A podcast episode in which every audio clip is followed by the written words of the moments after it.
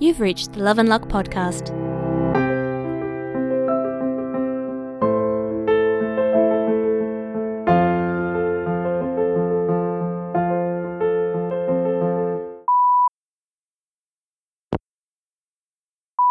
Hey, boyfriend. Since we're boyfriends now. So, I just wanted to tell you that was definitely the best weekend of my life. I'm only sorry we had to end it so we could go back to work. Hope you have a good day today. Also, I still can't believe you hadn't seen Priscilla. What kind of gay are you? You're lucky I showed it to you in time. Otherwise, someone would have to confiscate your gay card, and then what will we do? Oh my god, I know, right? Now that I have seen Priscilla, I'm as astounded as you are. You'd think that would have been some formative shit for me. Although, I think if I'd seen it as a kid, my parents would have blamed it for making me queer. So, maybe it's better this way, since I get to see it with my cute bear boyfriend, and thus there's no negative associations. Also, this is probably weird, but do you know I intentionally didn't pick up your call just before? I wanted to listen to your voicemail instead. I feel like. I feel about your voicemails the same way I feel about getting parcels in the mail. It's like receiving an old school love letter or something. I really like it. I really like you. Hey, I really like you too. I know exactly what you mean about the voicemails. Love letters are a good comparison, I think. The way I feel when I see the voicemail notification is definitely the same way I felt about getting notes from crushes in high school. You got notes from crushes in high school? That's adorable. I bet you were popular. Did you get notes from boys and girls?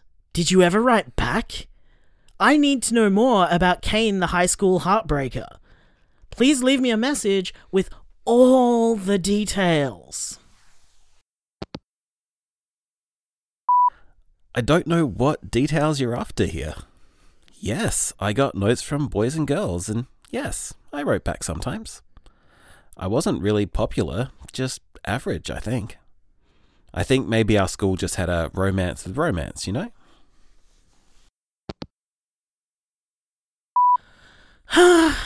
Kane the Teenage Dreamboat. I am definitely going to pester you for more details about this at some point. I didn't really date much as a teenager, so I'm just going to live vicariously through your awkward stories, okay? Also, I think every high school has a romance with romance. There isn't a high enough percentage of asexuals in the population to stop that being the case. Hmm, I suppose that's true. Teenagers do tend to have a lot of feelings.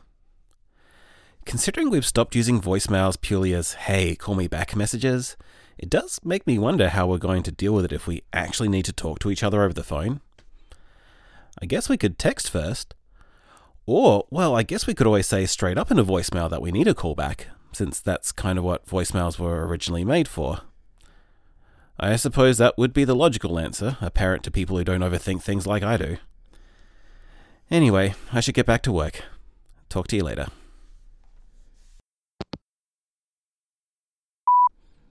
Good to see you eventually came up with a solution to that terrible problem. So, text first or request a callback in case of an emergency. Got it.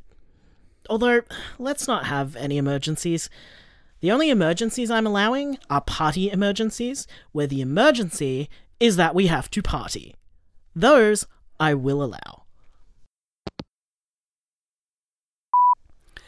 Party emergencies, huh? Eh, a party emergency isn't likely to come from my end. I'm more likely to have a I desperately need cake emergency. So I guess you'll have to keep an eye out for any cake texts from me instead. Maybe the two emergencies will coincide sometime. Who knows?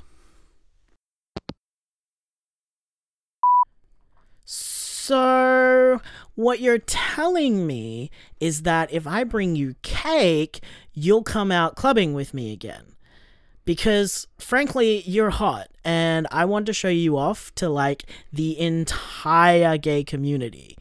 Maybe hold up a sign that's just like, that's right, fuckos, he's mine. Hey, so I'm not sure about the sign, but if you bring me cake, I will definitely go clubbing with you. But not too late, okay?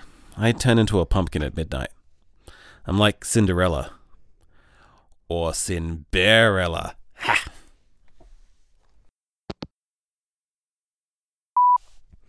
That was fucking terrible, and you're fucking terrible.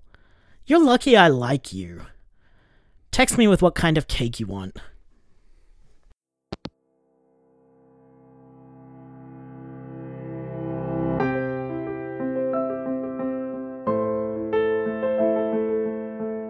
Love and Luck is written by Erin Kian and produced by Pasa Volpez Productions. Kane is voiced by Lee Davis Thalbourne. Jason is voiced by Erin Kian. Credits spoken by Rosalind Quinn. Recorded by Kermie Braden. Priscilla, Queen of the Desert, is a real Australian film about drag queens and road trips. For more information about Love and Luck, check out our website, loveandluckpodcast.com. You can also find us on Facebook as Love and Luck Podcast and follow us on Twitter at, at Love Luck Podcast.